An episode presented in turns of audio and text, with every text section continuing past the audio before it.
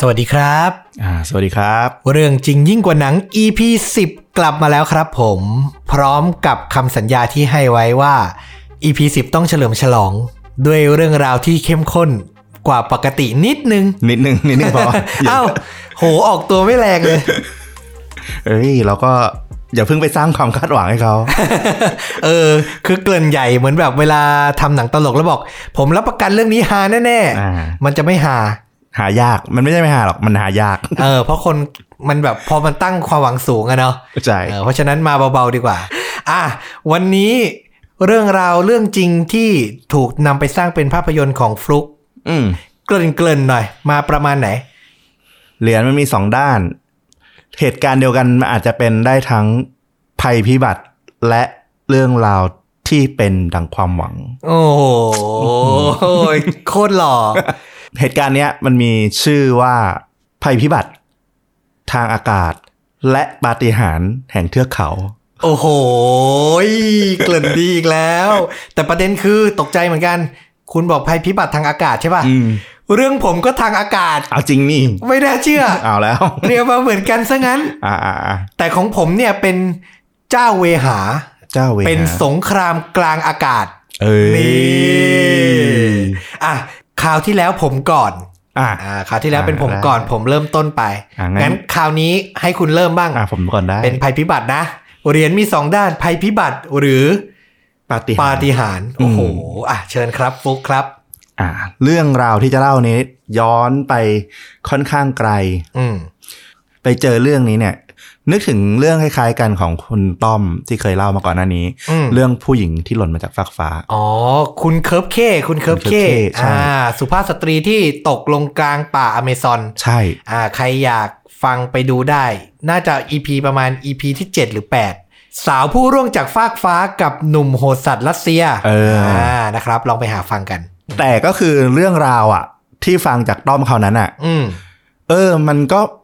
ได้มูดใกล้ ๆ กันเลย คือแบบมันมันในแง่หนึ่งมันคือแบบ มันคือเครื่องบินตกอะแต่อีกแง่หนึ่งมันก็ทำให้เห็นมุมมองของมนุษย์ที่แบบต่อสู้เพื่อเอาชีวิตรอดอะอืมอืมอืมอืมเรื่องนี้ก็เป็นลักษณะคล้าย ๆกันอืมที่สำคัญมันเกิดในช่วงปีทศวรรษที่ 70อืมไม่ไกลไม่ไกลจากใกล้เรื่องเรา ใช่ใกล้ๆกันด้วย ใกล้ ๆเลย เรื่องนี้เนี่ยอย่างที่บอกมันมีชื่อที่ถูกเรียกเหตุการณ์นี้ไว้ว่า ภัยพิบัติทางอากาศและ ปาฏิหาริย์แห่งเทือกเขาแอนดีสอ๋อโอเค ย้อนไปเมื่อวันที่ 13 ตุลาคม ปี 2515 ก็ประมาณทศวรรษที่ 70 นั่นแหละอือฮึอ่ามันมีทีมนักรักบี้จากอุรุกวัยทีมหนึ่งอืมมันจะเป็นประมาณนักศึกษามหาลัย อายุประมาณ 19 20 ประมาณเนี้ยทั้งทีม เขาก็เช่าเหมาลำกัน เพื่อจะไปแข่งกระชับมิตร ไปแข่งที่ชิลี ไม่ไกลไม่ไกลกันเท่าไหร่ใช่แต่ว่าอเมริกาใต้เหมือนกันเหมือนกันได้เหมือนกันอืมคราวนี้เหตุการณ์ก็คือ เครื่องเหมารำลำเนี้ย มีชื่อว่าเอ่ออุรุกวัย Air Force 571อืมบรรทุกผู้โดยสารทั้งหมด 40 คน แล้วก็มีลูกเรืออีก5คนอืมโดยผู้โดยสาร 40 คนเนี่ย ก็คือทีมนักรักบี้นี่แหละ ก็คือเขาจะเอาแบบคนใกล้ชิดสนิท ติดตัวไปได้ด้วย คนสองคน อาจจะเป็นพ่อแม่หรือเป็นน้องเป็นเพื่อนเป็นญาติอะไรเงี้ยอ๋อก็ติดไปด้วยรวมๆกันประมาณ40คนอืมเหตุการณ์ก็คือ เครื่องบินเหมาลำลำเนี้ย จริง ๆอะนักบินเนี่ยค่อนข้างมีประสบการณ์ นักบินเนี่ยเป็นอดีตทหารชื่อว่าเฟอราเดสเขาเคยบินข้ามเทือกเขาแอนดีสมาแล้วกว่า 29 ครั้งอืมเทือกเขาแอนดิสนี่อยู่ในเขตประเทศอะไรเออมันขวางยาวลงมาเลย อืม เป็นเทือกเขาสูงในเขตอเมริกาใต้ อ๋อ ถ้าบ้านเราก็เอาเทือกเขาตะนาวสีประอะมาไรณอย่างนี้ประมาณแบบว่านั้นเออประมาณกันนั้นผมแดนยาวมาเลย ใช่อืมซึ่งปกติเนี่ยเขาก็ข้ามมาได้ปกติ แต่วันนั้นอะ ตอนที่บินอยู่ที่ความสูงประมาณ 5,500 เมตร สูงมากนะอืมดอยอินทนนท์ประมัน 2,000 กว่าเมตรเอง โอ้โห เบิ้ลจากดอยอินทนนท์สองดอยอะต่อกัน ใช่ใช่ปรากฏว่าเมฆมันหนามากวันนั้น แล้วนักบินเนี่ยเขาก็แบบไม่สามารถจะใช้เครื่องวัดพิกัดทางอากาศที่อยู่กับเครื่องได้อืมก็เลยต้องใช้การประสานงานทางผ่านทางวิทยุกับหอบังคับการบิน โอ้โห อืม ซึ่งตัวนักบินกับนักบินผู้ช่วยเนี่ยเขาอะเข้าใจว่าตัวเองอะ ใกล้จะถึงจุดหมายที่ชิลีแล้ว แต่ในความเป็นจริงอะ มันยังไม่ถึง อืม เดี๋ยวนะ คือหมายถึงว่าพวกอุปกรณ์บนเครื่องเรดาร์อะไรอย่างเงี้ยมันใช้ไม่ได้ มันเหมือนกับ มันบอกค่าผิดพลาดจนแบบใช้อ้างอิงไม่ได้ ได้แค่วิทยุคุยกับหอบังคับการใช่โอ้โหหนักนะเนี่ย แล้วก็เนื่องจากที่มันบดบังทัศนียภาพหมด มันทำให้จุดสังเกตมันลำบากมากอืมเออแล้วแต่ว่าด้วยประสบการณ์เขาก็เข้าใจว่ามันใกล้จะถึงแล้ว แต่ในความเป็นจริง ซึ่งเขามาอ่าสืบสวนตอนหลังเนี่ย คือมันมันหลุดจากจุดที่เขาเข้าใจเยอะมาก อืมเหมือนว่าจะจริงจะต้องหันหัวไปแบบ 30 องศา แต่เครื่องหันไปแค่ 10 องศาอะไรเงี้ย มันก็เลยออกนอกเส้นทางแบบไกลเลย ใช่ แล้วกว่าจะรู้ตัวเนี่ยก็คือแบบเครื่องบินอยู่ในแนวเทือกเขาไปละ โอ้โห แล้วนักบินก็แบบพยายามสู้เต็มที่ก็คือแบบดันเครื่องพยายามจะหลบออกเนี่ยจนเครื่องแบบดิ่งกับเป็นแนวตั้งอื้อหือเขาบอกว่าสุดท้ายเนี่ยมันมันเอาไม่ไหวจริงๆ เพราะมันอยู่ท่ามกลางเทือกเขา ตอนแรกนักลักบี้เนี่ยเขาก็เฮฮาเครื่องสั่นเนี่ยแล้วแต่แบบด้วยอารมณ์วัยรุ่นสนุกสนานก็แบบเฮลฮาเอ้ยอะไรเนี่ยจนสังเกตได้ว่า พอมองออกไปนอกหน้าต่างเครื่องบิน มันชิดแบบเทือกเขาแบบอื้อหือชิดแบบประหลาดอะ่ะเขาก็เริ่มแบบรู้แล้วว่ามันไม่ปกติ จนกับเครื่องอะ่ะ มันมีการกระแทกเข้ากับภูเขา คือนักบินก็ถือว่าเก่งพอสมควรนะคือถ้าปกติเนี่ยมันน่าจะชนกับเทือกเขาแหละแต่เขาพยายามหลบเลี่ยงจนมันมันเฉียดกระแทกไป3าสี่ครั้ง การชนแต่ละครั้งเนี่ย ก็ทำให้ปีกหัก ครั้งที่สองเนี่ย ส่วนท้ายของเครื่องเนี่ยหลุดออกไปอื้อหือทำให้แบบมีผู้โดยสารแล้วก็เอ่อลูกเรือเนี่ย หลุด หายไปด้วย จนกระแทกครั้งสุดท้ายเนี่ย ตัวเครื่องอะเบรกไม่เหลือหางไม่เหลือเหลือแต่ตัวเครื่องเลยกับหัวอื้อหือเชิดถลายไปกับลานหิมะ แล้วก็ไปกระแทกเข้ากับหิมะ ตอนถลายลงมาเนี่ย ความเร็ว 350 กิโลเมตรต่อชั่วโมงอื้อหือเครื่องกระแทกเข้ากับแนวหิมะ ห้องนักบินเนี่ยบีเละนักบินตายคาที่อืมส่วนผู้ช่วยนักบินเนี่ย รอดชีวิตมาได้ แต่ว่าตัวเครื่องอะ บีบอัดร่างกายคาไว้อยู่ ตอนนั้นอะผู้ช่วยนักบินเขาก็มาเอ่อคนที่รอดชีวิตเขาก็มาเล่าว่า ผู้โดยสารคนหนึ่งอะถูกขอร้องจากผู้ช่วยนักบินคนเนี้ยที่ยังรอดชีวิตอยู่อะบอกว่าให้หาปืนของเขาอะแล้วช่วยฆ่าเขาทีโอ้คือเขารู้สึกว่าคือไม่รอดไม่ยังรไงอดไม่รอดแน่ๆยังไงก็ไม่รอดอื้อหือแล้วความเจ็บปวดเขามันยากจะทนไหวอะโคตรเดสเปเรตเลยอะโคตรสิ้นหวังเลยอะใช่อืมจุดที่เครื่องตกเนี่ย ตอนนั้นอะเป็นทานน้ำแข็งที่อยู่ในเทือกเขาแอนดีสอยู่ห่างไกลจากเอ่อ จุดที่เป็นเมืองใกล้สุดเนี่ยค่อนข้างไกลมากอืมตอนนั้นเนี่ยทานน้ำแข็งนี้ยังไม่มีชื่อ แต่ในภายหลังเนี่ย หลังจากเหตุการณ์นี้ผ่านไปเนี่ยทานน้ำแข็งนี้ก็ได้ชื่อว่าเอ่อทานน้ำแข็งแห่งหยดน้ำตาอื้อหือชื่อนี่คือถ่ายทอดความรู้สึกทุกอย่างถูกอืมหนึ่งในผู้รอดชีวิตเดีย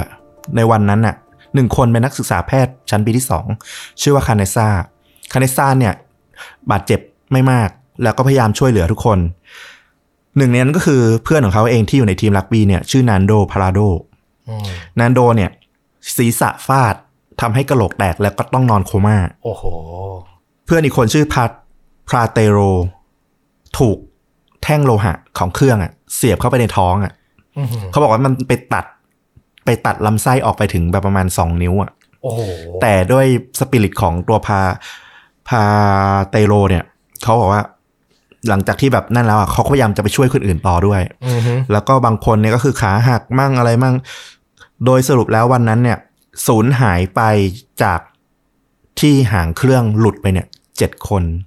ตายทันทีตอนที่เครื่องกระแทกเนี่ย อีกห้าคนหนึ่งในนั้นก็คือนักบินอย่างที่บอก แล้วก็อีกคนหนึ่งที่สำคัญด้วยก็คือ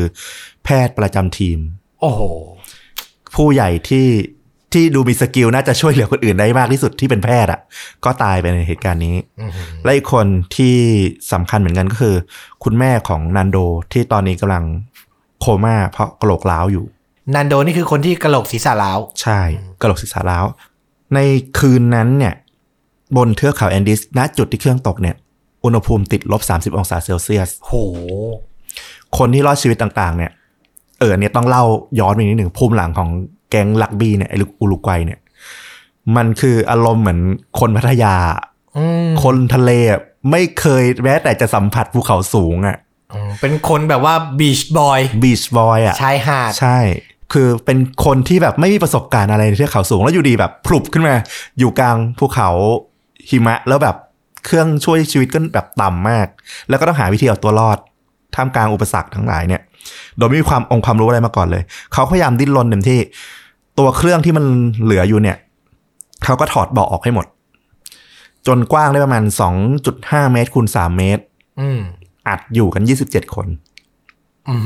สองจุดห้าเมตรคูณสามเมตรแค่มาก แค่มาก แต่เพื่อแบบให้ความอบอุ่นกันด้วยปะใช่ เพราะมันไม่มีจุดที่จะหลบหนาวที่อื่นก็มีแค่ตัวเครื่องเนี่ยแหละอืมแล้วก็เอากระเป๋าเดินทางทั้งหลายไปอุดไอ้ส่วนหลังอะที่มันฉีกขาดไปเนี่ย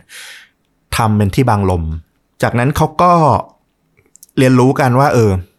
สิ่งหนึ่งที่สำคัญก็คือ มันต้องการน้ำในการดำรงชีวิต มันก็มีนักเรียนคนหนึ่งก็คิดได้เออ มันก็เอาแท้ไอ้ฉาดโลหะอะไรเงี้ย ลองเอาหิมะวางข้างบน แล้วก็ไปตากแดดให้มันละลาย แล้วก็น้ำลิงใส่ขวดไว้กินอะไรประมาณนี้ยโหสกิลดี คือทุกคนก็พยายามเอาชีวิตรอด มันก็ไม่มีใครอยากตายนะ อีกอย่างที่เขารู้ก็คือ การอยู่ในพื้นที่ กลางหิมะนานๆในกลางวันเนี้ยแสงสะท้อนทุกทิศทางสีขาวอะจะทำให้แบบจ้าจนแบบตาบอดได้อืมดังนั้นเขาก็ต้องไปหาวิธีทำแว่นกันแดดเฉพาะกิจขึ้นมา ก็คือไปเอาวัสดุกันแสงอะในห้องนักบินอะมาทำประยุกต์เอาอืมเราก็ไม่ใช่คนแบบมีหิมะในประเทศนะใช่เราเอออันนี้ความรู้ใหม่เหมือนกัน ใช่ใช่อืมหลายๆอย่างก็คือพยายามประยุกต์เอาจากตัวเครื่องเนี่ยแหละมาใช้ดำรงชีวิต เพราะเขาไม่ได้มี เขาไม่ได้เตรียมใจว่ามาจะจะมาเจอภูมิอากาศประเทศอ่าประเทศหนาวเลย หนึ่งในนั้นคนที่เป็นแกนนำของกลุ่มในเวลานั้นก็คือเปเลสซึ่งเป็นกัปตันทีมลักบี้เปเรสชื่อเปเลสกัปตันทีม คือตัวละครค่อนข้างเยอะ แต่เดี๋ยวจะเน้นสโคปมาชัดๆ อยู่ไม่กี่คนละอือฮึในคืนแรกที่บอกเนี่ยอุณหภูมิลบสามสิบองศาและพยายามที่จะสู้มันเต็มที่แล้วเนี่ยนะ คืนนั้นตายไปอีกห้าโอ้โห จากทั้งเรื่องของความบาดเจ็บทั้งอะไรด้วยเนี่ย รวมๆละตอนนี้จากผู้โดยสารและลูกเรือทั้งหมด 45 ชีวิต เหลือรอดมา 28 คน อันนี้คือแค่ผ่านไปคืนเดียว คืนเดียวอื้อหือในวันที่สองเนี่ย ตัดกลับไปทางอุรุกวัย แล้วก็อาร์เจนตินาชิลีซึ่งมีภูมิประเทศติดกันเนี่ย เขาทราบแล้วว่าเครื่องบินมันตก มีเครื่องบินสกเอ่อถูกส่งออกมา 11ลำเพื่อค้นหา ปรากฏว่า เนื่องจาก มันเป็นจุดที่เหมือนยังไม่มีการสำรวจ อย่างที่บอกอะไอ้จุดที่ตกเนี่ยไอ้ทานน้ำแข็งไม่มีการตั้งชื่อเลย มันทำให้แบบค้นหาได้ยากลำบากมาก ตัวผู้รอดชีวิตเนี่ยบอกว่าตอนนั้นอะเขาเห็นเครื่องบินบินผ่านแบบจะๆเลยนะสองถึงสามลำแล้วก็พยายามแบบเรียกร้องความสนใจแบบให้เห็นอะอืมแต่มันมันยากมากเพราะมันเป็นภูเขาสูงแล้วหิมเอ่อแล้วก็เมฆมันก็ค่อนข้างหนาเขาพยายามไปหาลิปสติกของผู้หญิงเนี่ย พยายามเขียน ขอความช่วยเหลือบนตัวลำ SOS อะไรอย่างงี้ลำตัวใช่อืมบนลำตัวเครื่องสีขาว แต่ปรากฏว่าลิปสติกมันก็ไม่พอไง มันแท่งมันน้อยมันเขียนไม่ไม่ใหญ่พอที่จะเห็น นึกออกเลย จนสุดท้ายแบบมันก็ถอดใจอะตัดใจไป การค้นหาเนี่ยดำเนินไป 8 วัน จนสุดท้ายเขาก็ยุติการค้นหาอื้อหือเพราะว่ามันหาไม่เจอจริง ๆ ตัวลำเครื่องก็สีขาวพิมะก็สีขาวกลืนไปหมด คือจุดสันนิษฐานเอ่อจุดที่ทีมค้นหาตั้งใจก็คือ 8 วันอะ ไม่น่ามีใครรอดชีวิตละ รอให้ถึงเดือน อันเนี้ยเกิดเรื่องเดือนตุลารอให้ถึงเดือนธันวาคม หิมะละลาย ค่อยไปเก็บศพ โอ้โห อ่า หลังจากนั้นสามวันนันโดที่กระโหลกร้าวเมื่อกี้ก็เริ่มฟื้นจากอาการโคม่าแล้วก็มารับรู้เรื่องราวว่าเออแม่ตัวเองอะตายไปละ และตอนเนี้ยน้องสาวอีกคนเนี่ยก็คือ อาการสาหัสพอๆกับตัวเองเหมือนกัน แต่ว่าก็ยังได้สติแต่ว่าก็คืออาการแย่มาก เขาก็แบบ เริ่มมีพลังใจบางอย่างเกิดขึ้นในความคิดเขาแล้วแหละแต่ว่าตอนนั้นเขายังไม่ได้อ่าแสดงอะไรมามากมายก็พยายามดูแลน้องสาวเต็มที่ จนกระทั่งวันที่ 9 หลังจากเครื่องบินตกเนี่ย น้องสาวของนันโดก็เสียชีวิตไป อืมแต่นันโดนี่อึดนะอืมขนาดถึงขั้นกระโหลกศีรษะล้าวใช่ไหมใช่ใช่อื้อหือตัดกลับมาที่ทีมคนเอ่อคนที่รอดชีวิตตอนนี้ถ้าตัดน้องสาวออกไปด้วยเอาน้องสาวนันโดออกไปด้วยก็เหลือ 27 คน เนื่องจากส่วนท้ายลำอะมันเป็นส่วนของครัว อาหารที่มันติดมากับไอ้ตัวลำที่รอดชีวิตเนี่ย คือมันน้อยมากอืมหลักๆ มันคือขนมเลยแหละมันไม่ใช่อาหารอืมนันโดบอกว่าตัวเขาเองอะได้ถั่วเคลือบช็อกโกแลตหนึ่งเม็ดพยุงชีวิตได้สามวัน โอ้โห แล้วทุกคนก็ต้องแบบอาหารกินกันแบบ เพราะมันเหลือชีวิตเออเหลือรอดชีวิตตั้ง27คนแล้วอาหารมันน้อยก็คือแบ่งคนละครึ่งหน่อย จนกระทั่งอาหารมันน้อยมาก เขาก็เริ่มแบบว่าไม่ไหวละ ก็ไปฉีกพวกผ้า พวกเบาะพวกหนังสัตว์หนังอะไรเงี้ยของตัวเครื่องอะมากินมาทางชีวิตคือมันลำบากขนาดนั้นอะอืมแต่สุดท้ายมันก็กินไม่ได้ เพราะว่าพวกเครื่องหนังอะมันฟอกสารมาทางนั้นอะอ๋อมันไม่คือกินยิ่งป่วย มันไม่ใช่สิ่งที่จะรับประทานได้แล้วอะใช่ถูกต้อง ตอนนั้นน่ะมันก็มีเอ่อนักศึกษาบางคนที่เขามีความรู้เรื่องเกี่ยวกับเรื่องเออเครื่องรนกลไกเงี้ยเขาก็ไปเอา ตัวเครื่องรับวิทยุในส่วนของนักห้องนักบินน่ะมาพยายามติดต่อสื่อสาร ส่งสัญญาณวิทยุ แต่ว่ามันส่งไม่ได้ แต่รับคลื่นได้ ก็พยายามฟังข่าวที่เกี่ยวกับพวกเขาอะผ่านมา 11 วันเนี่ยเขาก็ได้คนที่แบบคอยนั่งฟังข่าวเนี่ย ก็ได้ยินแล้วว่า ทีมค้นหายุติการช่วยเหลือละคือเท่าที่ฟังมาเนี่ย สิ้นหวังขั้นสุดมาตลอดเลยใช่ยิ่งมาได้ยินข่าวนี้มัน โอ้โห ยิ่งกว่าหมดหวังอะหมดหวังในหมดหวังอะใช่ แต่สิ่งที่นักศึกษาคนหนึ่งในกลุ่มอะเขารู้ข่าวแล้วเขาก็เป็นคนที่จะต้องเอาข่าวจากที่ได้ยินในวิทยุอะไปบอกเพื่อน ทางแก๊งที่ยังหลบอยู่ในตัวเครื่องบิน เขาก็ไปเดินไปหาเพื่อนแล้วก็บอกว่า ฉันมีข่าวดีมาบอก เขาจะไม่ค้นหาช่วยเหลือเราแล้วอืมเพื่อนทุกคนก็แบบงงก็แบบเฮ้ย มันเป็นเรื่องดีได้ไง ก็ตายดีวะอะไรเงี้ย นั่นเป็นเจตจำนงให้เห็นว่าเราจะได้เดินออกไปจากที่นี่ด้วยตนเองอืม คือต้องย้อนไปอีกว่า ในช่วงนั้นน่ะคนอ่าอุรุกวัยแล้วก็โดยเฉพาะทีมนักรักบี้เนี่ย เป็นคริสต์ที่เคร่เคร่งอะแล้วก็เชื่อศรัทธาในพระเจ้าทุกคน เขาก็มองว่ามันก็เป็นมันอาจจะเป็นสัญญาณบางอย่างที่แบบพระเจ้าทดสอบเราอะไรอย่างเงี้ยอืมอืมเป็นจิตวิทยาที่ล้ำลึกมาก ถึงเวลาแล้วว่าต้องพึ่งตัวเองแล้วว่ะใช่ ก็ใช้ไอเนี้ย เขาเรียกว่าอะไรใช้อุบายนี้ไปว่าเอ้ยมันอาจจะเป็นพระประสงค์ของพระผู้เป็นเจ้าใช่ซึ่งสำเร็จด้วยนะ เพราะว่าเขาบอกว่าคนที่เหลือชีวิตอะได้คำพูดเนี้ยทำให้เกิดพลังใจที่แบบคิดว่าจะต้องรอดต้องสู้ให้ได้ อืมอืมความสิ้นหวังความหมดหวังมันก็เลยแบบเจือจางลงไปเออ แต่อย่างที่บอกเมื่อกี้พออาหารมันเริ่มหมดอะแล้วก็สภาพภูมิอากาศเนี่ย มันยังอยู่ในหน้าหนาว ยังเดินเท้าออกไปได้ลำบาก สิ่งที่เกิดขึ้นคำถามก็คือ แล้วเราจะรอดชีวิตยังไงอื มมันก็เริ่มมีคนบางคนเริ่มพูดว่า บางทีเราอาจจะต้องกินเนื้อเพื่อนของเราเองอือหือเนี่ย คิดไว้แล้วแต่ไม่อยากพูด ซึ่งจุดวัดใจมันก็อยู่ตรงที่ว่า มันเกิดสองกลุ่มสองกระแสที่แบบทัดทานกันเอง กลุ่มหนึ่งบอกว่าเราต้องกินไม่งั้นเราก็ตายกันหมด อืมอีกกลุ่มบอกว่า มันกินไม่ได้ มันคือมันคือบาปอะ มันคือเราคือคริสต์อะอืมมันคือบาปในการกินเพื่อนเราอือหือแต่สุดท้ายอ่าคาเนซ่าที่เป็นนักนักเรียนแพทย์ ก็ตัดสินใจเอากระจกที่แตกของเครื่องเนี่ย ไปกรีดเนื้อออกมาเส้นขนาดเท่าประมาณไม้ขีดอืมแล้วก็กรีดกรีดกรีดแล้ววางเอาไว้ใครกินได้ก็กินอืมจากนั้นจุดเปลี่ยนที่ เขาบังคับให้บางคนที่ไม่ยอมกินอะต้องกิน โดยจิตวิทยาอย่างเมื่อกี้เหมือนกันบอกว่า การเสียสละร่างกายตนเองอะมันคืออารมณ์เหมือนบุญที่ยิ่งใหญ่ที่สุดของมนุษย์ละเออนึกออก การทานเนื้อของเพื่อนครั้งเนี้ย มันก็ไม่ต่างจากการทานเลือดและเนื้อของพระเยซูที่กินแป้งกับไวน์อะที่อืมเหมือนการรับสิรับรับบาปจากพระเยซูอะอารมณ์เดียวกันอะ ดังนั้นการกินเนื้อมนุษย์ ในครั้งเนี้ยไม่ผิด อืมก็คือคนที่มอบเนื้อให้เราศพที่ที่มีให้ใช่เราเนี่ยก็เหมือนเขาก็ได้รับบุญไปใช่เหมือนเขาช่วยให้เรามีชีวิตรอด และจิตวิทยาอย่างที่เกิดขึ้นในครั้งนั้นก็คือว่า คนที่ตัดสินใจว่าจะต้องกินเนี่ยเขาก็บอกว่า ถ้าหลังจากเนี้ยถ้าเขาตายเขายินดีให้คนอื่นกินเนื้อของเขาด้วยเช่นกันอืมแรกๆอะ่ะ บางคนก็ทำใจกินไม่ได้ ก็ต้องแบบ พยายามทำเป็นเนื้อแดดเดียวมั่งเอาไปตากแดดมั่งอะไรเงี้ยจนหลังๆแบบเนื้อผิวหนังไขมันเลยมันมันมันมันหมดมันไม่ได้ละ ก็ต้องกินเครื่องในกินสมอง อืม อืมเราฟังอย่างเงี้ยเราก็แบบอืมแต่เออ แต่เข้าใจทั้งหมดเลยว่ามันคือเราอยู่ตรงนั้นอะเราก็พูดไม่ได้หรอกว่าเราจะไม่กิน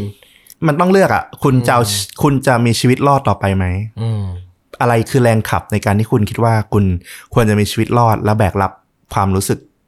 บาปหรือผิดอันนั้นไว้อืมอืมสำหรับนันโด ตัวละครที่สำคัญตัวหนึ่งนันโดที่สูญเสียทั้งแม่และน้องสาวไปละแรงขับดันของเขาคือ เขาคิดถึงแค่พ่อ อืมไม่ใช่คิดถึงแบบว่าอยากกลับไปหาพ่อ แต่เขาคิดว่า พ่อคือคนที่เพิ่งเสียภรรยา เสียลูกสาว ถ้าเสียลูกชายอีกคนหนึ่ง เขาสงสารพ่อเกินไปอืมเขาจะต้องกลับ มีชีวิตรอดกลับไป เพื่อพ่อให้ได้อืมตอนที่เริ่มตัดสินใจทานเนื้อมนุษย์อะไรกันแล้วเนี่ยนะในคืนหนึ่งก็เกิดพิมะถล่มอีกคอซ้ำกำซัดมาก อืมคือทุกอย่างดูเหมือนกำลังจะดีขึ้น ทุกคนเริ่มพยายามเก็บมีแรงมีแรง เริ่มมีความหวังหิมะถล่มคืนนั้นตายไปอีกแปดโอ้โห รวมถึง เปเรสที่เป็นกัปตันทีมด้วยอือหือกำลังหลักเขาเรียกว่าอะไรศูนย์รวมจิตใจอะคนใช่เป็นกัปตันอะและในคืนนั้นที่สำคัญมากก็คือ สูญเสียผู้หญิงคนสุดท้ายที่รอดชีวิตอยู่ไปด้วยอืมความสำคัญของผู้หญิงคนนี้ก็คือ เขาเป็นผู้ใหญ่ที่เป็นผู้หญิงคนเดียวอารมณ์เหมือนแม่อะอืมที่ทุกคนแบบได้รับความอบอุ่นความอ่อนโยนอะจากที่เหลือธที่เหลือนี่คือเยาวชนหมด ใช่เออต้องกลับมานึกอีกทีนะ นี่คือเด็กอายุสิบเก้ายี่สิบอื มมันก็ไม่ถึงกับเด็ก แต่มันก็ไม่ใช่ผู้ใหญ่แน่ๆอะเข้าใจ อืม จนสุดท้ายเออจุดเปลี่ยนสำคัญอีกครั้งก็คือ การตายของเพื่อนคนหนึ่งชื่อเทอร์คัตติอืมในวันที่60หลังจากเครื่องบินตก ผ่านไปสองเดือน13ตุลาใช่อือหือสองเดือน อึดมากเทอร์คัตติตายเพราะว่า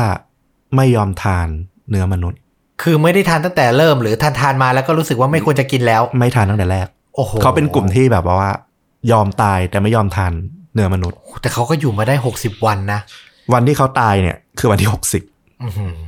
60น้ำหนักเขาเหลือแค่25กิโลกรัมอืมผู้ชายตัวแบบเออนักลักบี้อะนักลักบี้อะน้ำหนักเหลือแค่ยี่สิบห้ากิโลอะใช่ในวันที่60เนี่ย เหลือผู้รอดชีวิตแค่16คนอืมจาก45คน นานโด คาเนซาแล้วก็เพื่อนอีกคนหนึ่ง ชื่อวิสซินทินสามคนตัดสินใจว่า ต้องเดินเท้าออกไปขอความช่วยเหลือ ให้สำเร็จให้ได้ละอืมตอนแรกเนี่ย นันโดกับคาเนซาก็แบบทะเลาะค่อนข้างรุนแรง ในการตัดสินใจว่าจะออกไปเนี่ยคาเนซาบอกว่าทนอีกนิดเดียวเนี่ย หน้าหนาวมันจะหมดละ นี่มันเดือนธันวาแล้วอย่างที่บอกอ่าน้ำจะแข็งมีมันจะคนลายมา อาจจะมาต้องการกู้ศพหนึ่งอาจจะมีคนเข้ามาสองมันจะเดินเท้าออกได้ง่ายขึ้นเพราะหิมะมันไม่มีละอืมแต่นันโดบอกว่า เราทอดเวลามานานละ มันถึงเวลาละ ที่เราต้อง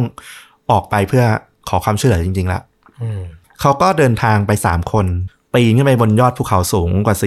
4,600 เมตร เนี่ย โอ้โห ในตอนนั้นอะเขาสันนิษฐานจากเอ่อคำใบ้สุดท้ายที่นักบินใบ้ว่ามันเครื่องมันน่าจะตกประมาณจุดไหน เขาเดาว่าถ้ามุ่งไปทางทิศตะวันตกอะ น่าจะไปถึงเขตประเทศชิลีได้ ใกล้ที่สุดอืมแต่ พอตอนขึ้นไปถึงยอดเขาแล้วมองขึ้นไปอะรอบตัวมันคือเทือกเขาสูงแบบล้อมแบบสุดลูกหูลูกตาอืมคือจังหวะนั้นอะสำหรับคนที่แบบ หวังสุดๆแล้วอะเหมือนปีนขึ้นยอดกำแพงแล้วคิดว่าฝั่งตรงข้ามต้องเป็นภูเขาเขียวแล้วหรือมันเป็นบ้านคนแล้วอะมันดันเป็นแบบภูเขาขาวๆไปไม่รู้เท่าไหร่อะอืมความสิ้นหวังมันประดังประเดเข้ามา แต่นานโดอะบอกว่า เขามองยังมองเห็นภูเขาเขียวๆอยู่ลิบๆไกลจิตวิทยาอีกๆแล้วอีกแล้วอืมแล้วเขาก็ตั้งภูเขาลูกนั้นอะตามชื่อพ่อตัวเองอืมเหมือนเป็นเป้าหมายที่ว่าเขาจะต้องไปให้ถึงอืมแล้วเขาก็บอกกับเพื่อนคาเนซ่าว่า เราอาจจะกำลังเดินไปสู่ความตาย แต่อย่างน้อยเราก็ยังได้เดินอืมคือมันไม่มีอะไรจะเสียแล้วแหละ เราจะเดินไปสู่ความตายหรือเราจะรอให้ความตายมันเข้ามาหาเรา ถูก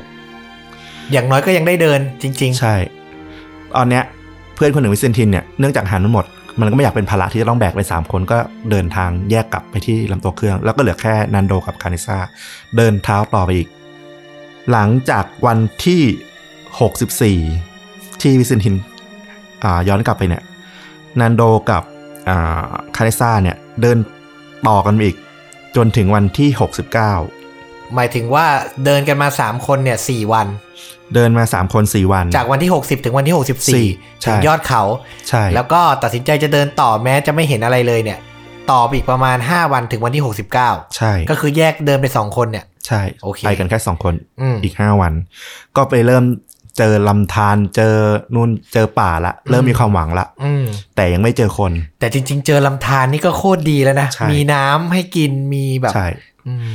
แต่จุดสำคัญคือยังไงต้องเจอคนไง เพราะว่ามันไม่ได้แค่สองคนรอดชีวิตอืมมันยังมีเพื่อนอีกสิบสี่คนอยู่ข้างหลังอืมรอให้คนไปไปช่ช่ววยยอยู่ ใช่ วันที่หกสิบเก้าตรงกับยี่สิบธันวาคม นันโดกับคาเนซ่าเนี่ย ไปเจอคนอยู่ฝั่งตรงข้ามแม่น้ำอืม แต่ด้วยความที่เขาเป็นคนอุรุกวัย และตรงเนี้ยมันเป็นดินแดนชิลี มันสื่อสารกันไม่เข้าใจอืมแต่คนคนชิลีคนนั้นนะที่อยู่ฝั่งตรงข้ามเนี่ย ชื่อว่าคุณเซอร์จิโอคาตาลันเนี่ย ชาวคาตาลันเนี่ยเขาก็ทำส่งสัญญาณว่า เดี๋ยวพรุ่งนี้เขาจะกลับมาใหม่ อืมซึ่งโชคดีมากว่าเซอร์จิโอเนี่ยเขาอะสื่อสารไม่เข้าใจ แต่เขาบังเอิญเคยได้ยินข่าวเรื่องเครื่องบินตกอืมพอดีแล้วเขาก็เลยแบบ เขาค่อนข้างแน่ใจว่าสองคนเนี้ยคือผู้ที่รอดชีวิตมาอืมก็เลยไปบอกคนให้มาช่วยเหลือ วันที่ 70 21ธันวาเนี่ยเออนันโดกับคาเนซ่าก็ได้รับการช่วยเหลือไปที่โรงแรมที่อยู่ใกล้ที่สุด หลังจากนั้นวันรุ่งขึ้น วันที่ 71 72 เนี่ยเฮลิคอปเตอร์ก็ได้ไล่ไปรับอ่าผู้ที่รอดชีวิตอีก 14 คนขนมาวันละ 7 คน ก็สามารถรอดชีวิตได้ขนทั้งเซตก็ไม่ได้ด้วย ไม่ได้เพราะว่าอันตรายเกินไปอืม โดยเซตแรกที่ไปเนี่ยก็คือช่วยไปได้เจ็ดคนแล้วก็ทีมกู้ภัยเนี่ยก็ลงมาอยู่กับอีกเจ็ดคนที่เหลือด้วยเออมันคงพวกยาพวกอาหารคงมาแล้ว ใช่อืมคือจุดที่มันตกอะ่ะ มันก็ไม่เหมาะกับการที่จะต้องจอดอยู่แล้วแหละอืมเพราะว่ามันเป็นทางน้ำแข็งอืมอืมเข้าใจ แล้วก็สุดท้ายก็คือศพทั้งหมดบนนั้นเนี่ย ไม่ได้รับการกู้ลงมา เพราะว่าอ่ามันไม่คุ้มที่จะเสี่ยงอันตรายที่จะกู้ศพ แล้วก็เลยกลายเป็นจุด ที่มีนักเดินภูเขาจำนวนมากเดินทางไปเยี่ยมทุกปีอืมมันก็จะเป็นซากศพซากเครื่องบิน เป็นซากเครื่องบิน แล้วก็ตอนหลังอะเขาก็ไปทำเป็นเหมือนอารมณ์เหมือนไม้กางเขนปักไว้อืมแล้วก็มีเครื่องของที่ระลึกวางไว้รอบอืมๆใช่ โอ้โห นี่มัน มันไม่ใช่แค่ เรื่องการเอาตัวรอดนะ มันเป็นเรื่องของการสร้างแรงบันดาลใจที่จะทำให้ตัวเองมีชีวิตอยู่ต่อไปได้ ซึ่งคนพวกนี้เก่งมาก ที่ต้องชื่นชมที่สุดก็คือ เราว่าก็คงนันโดนี่แหละใช่ที่ที่เป็นคนเป็นแกนนำในการที่แบบสร้างกำลังใจแล้วแบบเดินทาง จริงเหมือนเขาไม่ได้เป็นผู้นำด้านด้านกำลังใจอะแต่ตัวเขาเองอะมีพลังผลักดันอย่างที่บอกอะอืมเขาจะไม่ยอมให้พ่อเสียใจอีกอะและพลังไฟที่เขาดันตัวเองอะ มันไปทำให้คนอื่นเห็นด้วยว่า เออ นันโดมันยังสู้เว้ยเราก็ต้องสู้สิวะเออคือเรก็ถ้าไปไฟมอดดับ ทุกคนไม่มีแรงผลักดันแล้วอะ มันก็คงเป็นไปได้ยากที่จะเอาตัวรอดออกมาได้ใช่นะครับสำหรับตัวหนัง อืมเออหนังจากเหตุการณ์เนี้ย จริง ๆ เคยถูกทำมาเป็นหนัง หนังแบบคนแสดงเนี่ยสองครั้งละอืมครั้งแรกเป็นหนังเม็กซิโก เม็กซิโก ซึ่งก็ดูดูจากตัวอย่างก็ทำค่อนข้างดีทีเดียว อืมกับอีกครั้งที่เป็นหนังฮอลลีวูดละอ่า ชื่อเรื่อง Alive เอ้ยคุ้นคุ้นไหมคุ้นคุ้นคุ้นเหมือนเคยผ่านตาอืมแต่ไม่น่าจะเคยดูเต็มเรื่อง แต่เคยเห็นใบปิดเคยเห็นตัวอย่าง ใช่ น่าจะคุ้นอืมเอ่อเป็นผลงานกำกับของคุณแฟรงค์มาเชลอืมนักแสดงที่ดังที่สุดที่เรารู้จักก็คือคุณอีธานฮอกอ๋อ ดังมาก ตอนนั้นยังแบบหน้าใสกิ้งเลยเล่นเป็นนันโด อืมอืมอืมอืมอืมอืม แล้วก็คาเนซ่าเนี่ยเป็นเหมือนสองคนที่จะเป็นตัวหลักๆ ที่เห็นในตลอดเรื่องเนี่ยเอ่อเล่นโดยจอร์จฮามิลตันซึ่งจริง ๆ เนี่ยมีเกร็ดว่าจริง ๆ แล้วบทคาเนซ่าเนี่ยเคยถูกเสนอให้แบรดพิตเล่นอืมแต่แบรดพิตเนื่องจากตอนนั้นอาจจะแบบอารมณ์แบบอ่านบทแล้วแบบ เออเรื่องกินเนื้อคนปะเกี่ยวปะไม่รู้อะ แต่เขาก็ให้เหตุผลว่าประมาณว่าแบรดพิตอ่านบทแล้วแบบโอเคไม่ไม่รับเล่นอะ ประมาณนั้นอะเออม ไม่รู้ติดตรงไหนเหมือนกัไม่รู้ไม่รู้เหมือนกันอืมอาจจะติดด้วยตารางการถ่ายทำไม่ได้ไม่ได้ด้วยหรือเปล่าไม่รู้เหมือนกัน อืมก็ไปหาหนังมาดู คือหนังมันก็ปีก็สามหนังก็เฉยๆแหละอืมแล้วก็หลาย ๆ จังหวะมันก็เล่าข้ามๆแบบที่เราต้องเข้าใจเอาเองอ่าเออ อาจจะด้วยความระมัดระวังเรื่องของการกินเนื้อคนด้วยอะไรอย่างเงี้ยหลายอย่าง เออ แต่พอแบบมาอ่านเรื่องราวจริง ๆ แล้วก็ไปดูหนังอะ่ะ มันก็เลยแบบ get รายละเอียดบางอย่างเยอะขึ้นอืมมีเกร็ดหลังจากนั้นที่แบบ น่าชื่นใจนิดหนึ่งเหมือนกัน คือผู้รอดชีวิตทั้งหมด 16 คนเนี่ย เขาจะไปเยี่ยมคุณเซอร์จิโอ คนชิลีที่ว่ามาเจอออ่าอ่านันโดอ่าทุกที่ไปให้ความช่วยเหลือ ใช่อืมมาเยี่ยมทุกปี จนตอนหลังเซอร์จิโอเนี่ยเขาป่วยหนักเป็นโรคร้ายแรงสักอย่างที่ต้องแบบระดมเงินผ่าตัดอะคาเนซ่ากับนันโดแล้วก็พวกที่เหลือก็ช่วยกันระดมเงินแล้วก็ช่วยรักษา เออ น่ารัก เออ น่ารัก น่ารัก เออ จริง ๆ ดีดี ฟังแล้ว จุดประกายความหวังในการมีชีวิตอยู่นะ ก็ไปลองหาชมกันได้ Alive หนังปี Alive 1993 นะครับ ใช่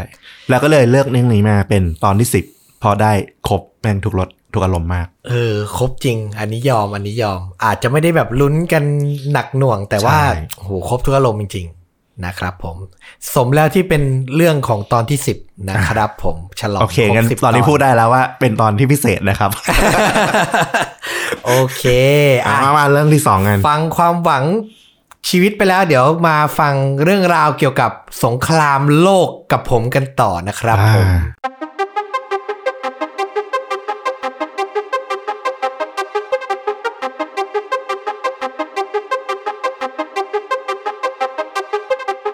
มาครับผมอ่าสัมผัสการเอาชีวิตรอดจากเครื่องบินตกไปแล้ว คราวนี้มาดูคนที่ทำให้เครื่องบินตกบ้าง เอ้ยคอนทราสต์คอนท้าสุดๆครับผม วันนี้เนี่ยผมอยากจะพาทุกคนไปรู้จักกับราชาแห่งท้องฟ้า ในสงครามโลกครั้งที่หนึ่งครับ ครั้งที่หนึ่งครั้งที่หนึ่งนะเออไม่ใช่ครั้งที่สองนะอ่าอ่าอ่าครั้งที่หนึ่งนี่สงครามโลกมันเกิดขึ้นช่วงประมาณ 1910 อะไรประมาณนั้นเลยนะ 1912 ประมาณนั้นเนาะอ่าเกร็ดสั้น ๆ นิดนึงก็คือที่เราเคยร่ำเรียนกันมาแหละ พี่น้องตระกูลไลท์อะเออ เครื่องบินประดิษฐ์ปีไหน 1903 โอ้สิบปี อ่า แค่บินอย่างเดียวเนี่ยก็ถือว่าตั้งไข่ละอ่า จะเอาไปใช้ลบด้วยอ่าคิดดูแล้วกัน เรื่องราววันนี้ผมจะนำทุกท่านไปพบกับที่สุดของทหารนักบิน ฝั่งเยอรมันนะอืมบอกเลยว่าเขาคือฝันร้ายของฝรั่งเศส ชายผู้นี้มีชื่อว่าคุณมานเฟรดฟอนริกโทเฟนอ่าชื่อเยอรมันจ๋ามากจ๋ามากผมเรียกว่าคุณมานเฟรดแล้วกันอ่าง่ายดีนะครับผมเขาเกิดเมื่อวันที่ 2 พฤษภาคม 1892 หรือเมื่อ 128 ปีที่แล้วนี่คำนวณมาให้แล้วนะครับผมเกิดมาเนี่ยในครอบครัวขุนนางสูงศักดิ์ของเยอรมันเลยอ่าเขาเนี่ยมียศด้วยยศเป็นบารอน เฮ้ยระดับบาลอนเนี่ยอ่าบารอน เออแต่พอเข้าใจได้ว่าอืมเครื่องบินมันน่าจะเป็นนวัตกรรมแบบ ไม่ใช่แบบฐานลาบทั่วๆไปแบบจะมาใช่ขับได้อะเอออาคุณมันเฟรดที่เขาเป็นบารอนมันเฟรดอืมนะครับผมเกิดมาพร้อมกับพี่สาวหนึ่งคน และมีน้องชายอีกสองคนนะครับผมซึ่งกิจกรรมในวัยเด็กของเขาที่มานเฟรดต้องทำประจำเนี่ยก็คือ การไปล่าสัตว์กับพ่อและน้องชายที่ป่าแถวบ้านครับ ซึ่งคุณพ่อเนี่ยก็ถ่ายทอดวิชาการสะกดรอยให้เขาอืมแบบหมดเปลือกเลย แล้วก็ทำให้มานเฟรดเนี่ยเขาเรียกว่าอะไรมีสัญชาตญาณนักล่าอ่า มาตั้งแต่เด็ก สมาธิการซุ่ม การยิง การเด็ดหัวศัตรูเนี่ย คือได้รับมาจากการออกล่าสัตว์กับพ่อมาตั้งแต่เด็ก นึกถึงตอนนู้นเลยนะสไนเปอร์รัสเซียคุณนะใช่เลย สงครามโลกไม่ลืม อันนี้เออย้อนไปฟังได้ EP สองเอออัอันนี้ก็มีอันนั้นเป็นเรื่องนักอ่านักยิงปืนสไนเปอร์ใช่ใช่ใช่เหมือนกันเลยตอนเด็ก ๆ ล่าสัตว์เหมือนกัน อันนั้นมันสงครามโลกครั้งที่สองนะใช่อ่านะครับ อ่าก็พอโตขึ้นมาหน่อยเนี่ยคุณมานเฟรดเนี่ยก็เข้าโรงเรียนนายร้อยของเยอรมัน แล้วก็จบการศึกษาในปี 1911 ด้วยอุดมการณ์ที่มีอยู่มากมายเนี่ยเขาก็เข้าร่วมรบทันทีอืมแล้วก็เริ่มชีวิตราชการในฐานะนายทหารม้ากองทัพบก แต่ว่าชีวิตช่วงแรกนี่ก็ไม่ค่อยมีอะไรให้ตื่นเต้น เพราะว่าเขาอะมีหน้าที่แค่เป็นกองสนับสนุนและสื่อสารภาคสนาม รับส่งของส่งอาหารอืมคือเป็นกองสนับสนับสนุนน่ะ เขาก็คิดได้ว่าอื้อหือพร่ำบ่นอยู่ตลอดเวลากับตัวเองว่า เฮ้ยนี่กูไม่ได้เกิดมาเพื่อมาส่งไข่ส่งชีสนะเว้ยเออกูอยากเป็นแบบซัมวันน่ะอยากมีอะไรที่มากกว่านี้ เขาก็พยายามจะหาทางย้ายออกจากหน่วยเนี้ยอยู่ตลอด คืออ่าอยากเข้าสงครามที่แบบแท้จริงอ่าอะอ่าอ่าแล้วก็โดยส่วนตัวเนี่ยเขาเป็นคนที่หลงไหลในเครื่องบินและท้องฟ้ากว้างอยู่แล้ว หวังว่าวันหนึ่งจะได้ขึ้นไปสูดอากาศอยู่บนนั้นอืมแต่ก็ใช้เวลานานครับ เท่าไหร่อ่าเท่าไหร่บ้านเขาก็คงไม่ได้มีเส้นสายเยอะเหมือนบ้านเราหรือเปล่า เรื่องราวผ่านมาจาก 1911 ที่เรียนจบอ่ามมาจนถึงปี 1915 ครับสี่ปีสี่ปีเขาก็ได้ไปสังกัดที่กองทัพอากาศอืมแต่ก็ยังไม่ได้เป็นนักบินที่แบบว่านักบินที่หนึ่งที่บังคับเครื่องอืมทันทีนะเขาก็ยังเริ่มต้นครับ ด้วยการเป็นนักบินที่สองอืมหรือต้นหนให้เครื่องบินแบบสองที่นั่งอ่า สมัยก่อนน่าจะพอนึกออกเครื่องบินลบมันจะเป็นปีกซ้อนกันสองชั้นปีกสองชั้นสามชั้นอืมแล้วแต่รุ่น แล้วก็จะมีคนนั่งหน้าเป็นใช่นักบินหลักแล้วก็มีนักบินนั่งข้างหลังนะครับผมซึ่งคุณมันเฟรดเนี่ยก็เริ่มต้นด้วยด้วยการเป็นนักบินที่สองนั่งอยู่ข้างหลัง แล้วก็ยิงปืนกลจากเบาะหลังอ่าก็คือจะมีปืนกลติดอยู่แหละ แล้วก็รวมถึงคอยบอกตำแหน่งข้าศึกให้กับนักบินหลักอืมอ่าก็หน้าที่เขาก็จะประมาณนี้นะครับผมอ่าพูดถึงการ รบราบนฟ้าในสมัยนั้นแหละ ถ้าย้อนมาสมัยเนี้ยอ่าถ้าเราดูหนังเครื่องบินรบไม่ต้องใหม่มากหรอกหนังแบบ Top Gun แบบอะไรเงี้ยอ่ามัมันก็จะเป็นแบบอ่าเขาเรียกว่าอะไร มีเรดาร์มีการล็อกเป้าหมาย มีการยิงจรวดที่ค่อนข้างทันสมัยใช่ไหมแต่ยุคนั้นอย่างที่บอกอะเครื่องบินเพิ่งเกิดมาได้แค่สิบกว่าปีอะเออ เทคโนโลยีทุกอย่างศูนย์เลยครับ ไม่มีเรดาร์การทำไงที่ขึ้นไปบังคับเครื่องบินแหละแล้วต่อสู้กันก็คือ ใช้ปืนกล มีปืนกลติดอยู่ข้างหน้าติดอยู่ข้างหลัง แล้วก็ใช้สายตาของมนุษย์นี่แหละ ในการบังคับปืนแล้วเล็งและยิงเว้ยเออ get ป่ะ get คือยิงกันข้างล่างอะ ก็หนักอยู่แล้วอะนี่ขึ้นไปบินฉวัดเฉวียนอยู่แล้วต้องเล็งแล้วต้องยิงอะ คือเป็นอะไรที่แบบว่าต้องใช้สภาพร่างกายเกินร้อยมาก นอกจากแข็งแรงแล้ว รับแรงเหวี่ยงเครื่องบินที่มันแบบ ก็คงไม่ได้บินเสถียรเหมือนสมัยนี้แล้วนะ ยังจะต้องมีสายตาที่แบบเฉียบคม เป็นเหยี่ยวเลยอะเราว่านะ ถึงจะมีความแม่นยำในการยิงปืนกลให้โดนค่าศึกได้ เดี๋ยวร้านนึกสภาพนะ การบิน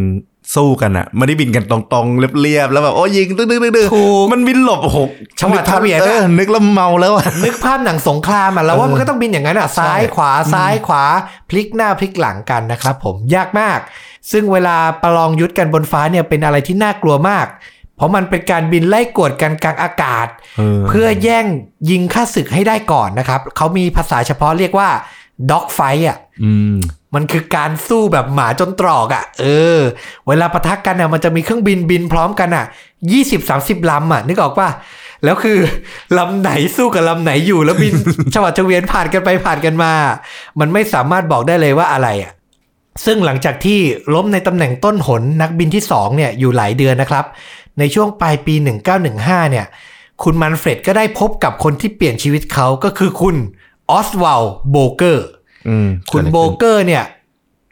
มีตำแหน่งสำคัญคือเขาเป็นเสืออากาศคนแรกของเยอรมันโอ้โห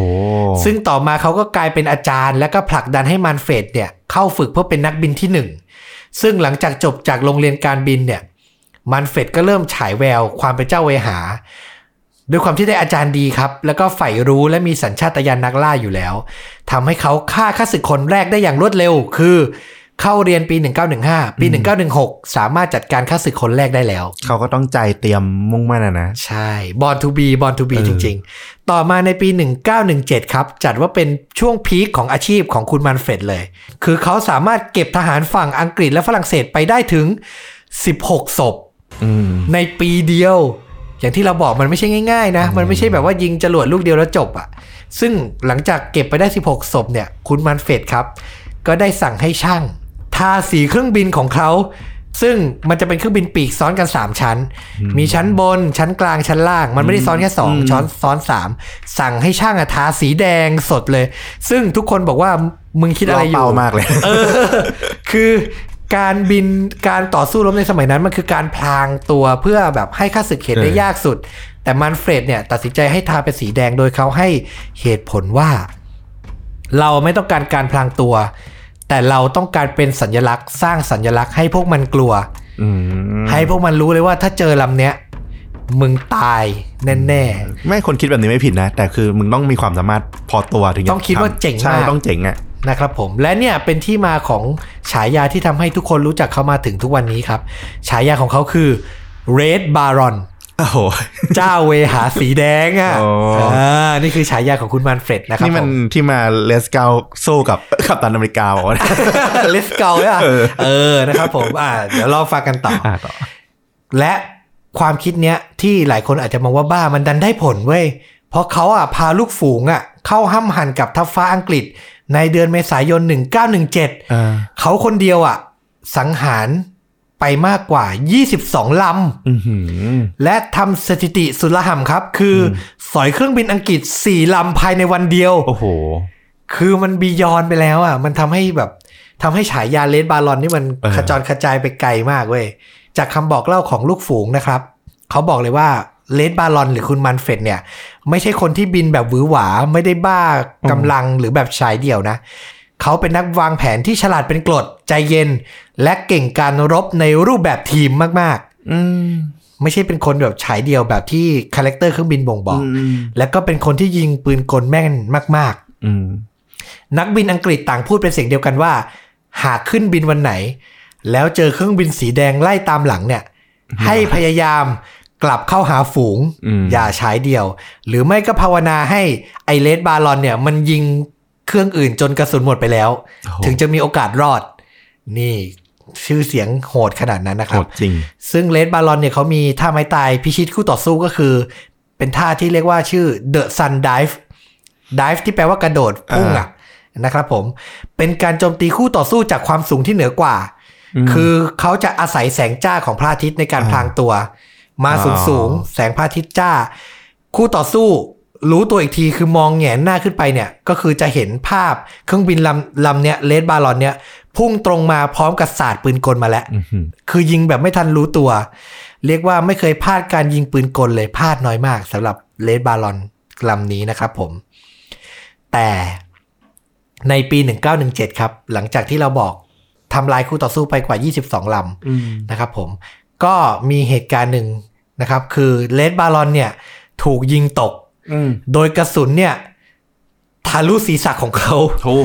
ทะลุศีรษะเลยนะเออทำให้เขาเนี่ยตาบอดชั่วขณะ คือโดนกระสุนเข้าไปปุ๊บแล้วตาบอดชั่วขณะเลยเออเออและเครื่องบินเนี่ยดิ่งลงสู่พื้น แต่เคราะห์ดีมากที่จังหวะที่เครื่องบินเนี่ยกำลังจะชนพื้นและสายตาเขาอะกลับมาทัน และเขาสามารถประคองเครื่องลงจอดได้อย่างหวุดหวิดโอ้โห แล้วก็พาตัวเองอะเข้ารับการผ่าตัดสมองได้เว้ย คือแบบโคตรอึด คือนอกจากจะสายตาเฉียบคมมีสัญชาตญาณนักล่าแล้ว โดนยิงเข้าศีรษะยังเอาตัวเองรอดได้ ไม่มันปกติมันไม่น่ารอดนะ ไม่น่ารอดถูกไหมไม่น่ารอดอะแต่เขาเฉียดตายครับ เข้าผ่าตัดสมอง และที่สำคัญคือกลับมารบได้อีกครั้งด้วย เออ เออ คนมันจะไม่รู้เราก็เราอ่านแล้วเราก็รู้สึกคนมันจะ บอลทูบีหรือมันจะเกิดมาเพื่อทำบางสิ่งบางอย่างอะ่ะอืม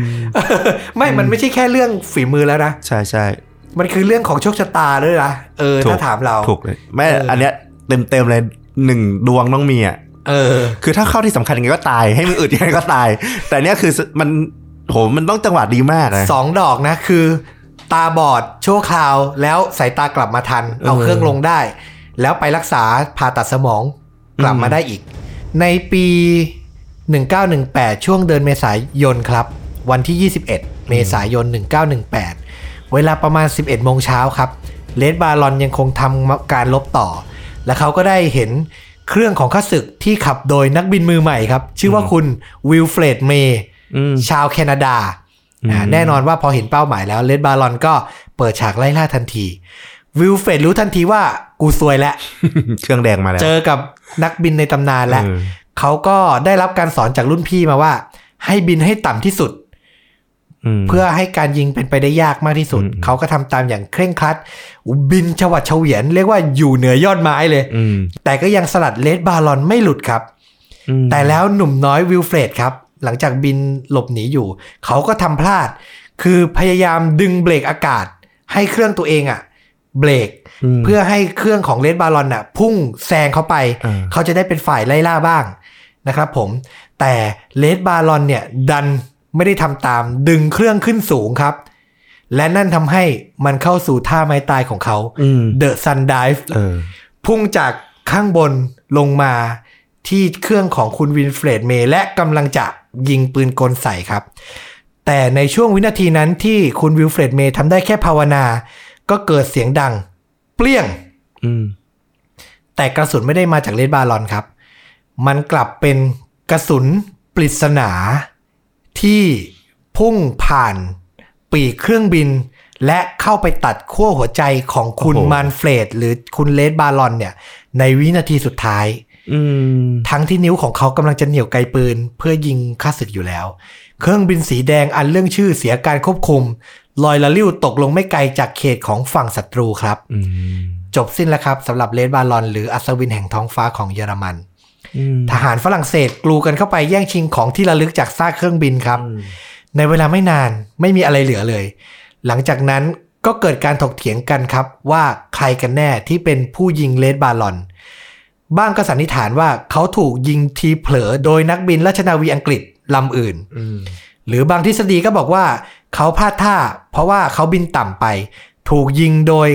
อากาศยานที่ยิงเครื่องบินอะไอ้ป้อมพวกภาคปืพื้นนน่ะนะอ่าอืมพวกภาคพื้นที่เป็นคนยิงเขา ซึ่งเราบอกเลยว่าเรื่องนี้เป็นปริศนามาจนทุกวันนี้ก็ยังไม่มีคำตอบอืมยังไม่มีใครตอบได้ว่าเลดบาลอนโดนกระสุนจากที่ไหนในการปลิดชีพอืมนะครับผม ศพของเขาถูกส่งคืนกองทัพเยอรมัน ได้รับการฝังอย่างสมเกียรติ รวมอายุได้เพียง 25ปีเท่านั้น เสียชีวิตเมื่ออายุ25คือมันยังนั่นอยู่เลยนะ ยังหนุ่มแน่นอยู่เลยเออคือเอาจริง ๆ ก็คือเขาเริ่มบินแบบจริงจังจริง ๆ ก็แค่ปี1916 1915ประมาณนี้อืมคือก็บินอยู่ได้สองสมปีเท่านั้นเอง แต่ชื่อเสียงมันขจรกระจายไกลมากนะครับผม ซึ่งเรื่องราวของเขาก็เป็นตำนานจวบจนทุกวันนี้อืมไปเซิร์ช Google คำว่า Red Baron อืม Baron B A R O N เนี่ยอืมเจอเลยตำนานของเขา นะครับผมหนังซึ่งหนัง เรื่องราวที่ถูกนำไปสร้างเป็นหนังเนี่ย ถ้าเป็นภาพยนตร์จริง ๆอะเราเชื่อว่าน้อยคนมากน่าจะที่จะเคยดู เพราะว่ามันถูกสร้างมาในปี 2008 ครับ ชื่อเรื่องเดียวกับชื่อฉายาเขาเลย Red Baron เป็นหนังร่วมทุนสร้างระหว่างเยอรมันกับอังกฤษโอ้เออหรซึ่งแบบบอกเล่าประวัติของเขาเลย นักแสดงนี่โนเนม ผู้กำกับโนเนมเลยไม่ไม่ค่อยรู้จักเลยคือเป็นเยอรมันหมดเลยเอาเหรอนะครับผม แต่เท่าที่เราเห็นที่เราไปแอบส่องดูก็คือได้รับคำวิจารณ์ไม่ค่อยดีเท่าไหร่อืม Rotten Tomato เนี่ยให้แค่ประมาณ 20% IMDB นี่ให้ 6.4 เต็ม 10 ก็กลางเออๆคงไม่ได้ผ่านตาคนไทยสักเท่าไหร่นะครับ แต่อันที่ทำให้เราเซอร์ไพรส์และเราชอบมาก คือคือเจ้าของฉายา Red Baron คุณมันเฟรดเนี่ยเขาเป็น inspiration ของในการสร้าง character ตัวหนึ่ง ซึ่งเราเซอร์ไพรส์มากว่ามันเป็นไปได้เว้ย ซึ่งมันเท่มาก คือ มันเป็นตัวละครมังงะในตำนานเลย ชื่อใครวะ ตัวละครตัวเนี้ย มีชื่อว่าชาอัสนาเบิลอ๋อ เครื่องแดงนะรู้จักปะรู้จักดิ คุณชาอัสนาเบิลกันดั้ดามวมากหางสีแดงจากเรื่องกันดั้มเว้ยเอ้ยเขาคือเขาสีแดงแรงสามเท่านี่เออ คือเป็นตัวร้ายที่แบบว่า เป็นคนของจักรวรรดิที่บังคับหุ่นสีแดงสด โอ้เซอร์ไพรส์ว่ะเซอร์ไพรส์ป่ะเออเซอร์ไพรส์ไปอ่านประวัติได้เลยชาอัสนาเบิลเนี่ยคือผู้เขียนกันดั้มอะมังงะของเราเนี่ยมังงะคลาสสิกเรื่องเนี้ยบอกเลยว่า ได้แรงบันดาลใจมาจากคุณมันเฟรด Red Baron ในสงครามโลกเชดเนี่ยเป็นที่มาของตัวละครตัวนี้อืมโคตรเท่เออใครยังไม่เคยรู้จักหรือน้องน้องรุ่นใหม่อาจจะไม่ได้ดูกันดั้มเออลองไป search ดูนะครับชาอัสนาเบิลสะกดอย่างนี้ C H R A ชา A Z N A B L E อัสนาเบิลอ่าลองไป search ดูหลาย ๆ คนถ้าเป็นคนรุ่นเรา 30 upหล่ออ๋อแน่นอน เออรู้จักหมดอะอ่านะครับเพราะเป็นยังตัวละครดังคำพูดติดปากเลยเนี่ยไอ้เครื่องแดงแรงสามเท่าเนี่ยเครื่องแดงแรงสามเท่า ใช่เลยใช่เลยเออนี่แหละที่มาจาก Red Baron แหมในสงครามโลกโอเคนะโอครับเคอ่าเออเซอร์ไพรส์จริงเซอร์ไพรส์จริงเซอร์ไพรส์จริงอ่าอันนี้ก็ถือว่าปิดท้ายด้วยความอหังการอลังการงานสร้างอ๋อวันนี้กับก็เกร็ดสงครามโลก เออสองสองเรื่องอากาศเหมือนกัน แต่ว่าคนละ feel แล้วแบบได้เซอร์ไพรส์คนละแบบ ไม่รู้ท่านผู้ฟังจะรู้สึกยังไง แต่สำหรับเราเรารู้สึกว่าเป็นตอนที่10ที่สมศักดิ์ศรีอ่าสำหรับคนเล่านะโอเคแต่คุณผู้ฟังก็ให้ตัดสินเองถูกนะครับผมก็หวังว่าจะชื่นชอบกันแล้วก็ฝากติดตามเพจชวนดูดะ แล้วก็พอดแคสต์เรื่องจริงยิ่งกว่าหนังกันต่อไปด้วยนะครับ ตามได้หมดเลย Facebook YouTube Spotify b l o g d i t นะครับผม ก็วันนี้เรื่องจริงยิ่งกว่านั้น ก็ขอลาไปก่อนนะครับ กลับมาพบกันใหม่ได้ใน EP ต่อไป สวัสดีครับ สวัสดีครับ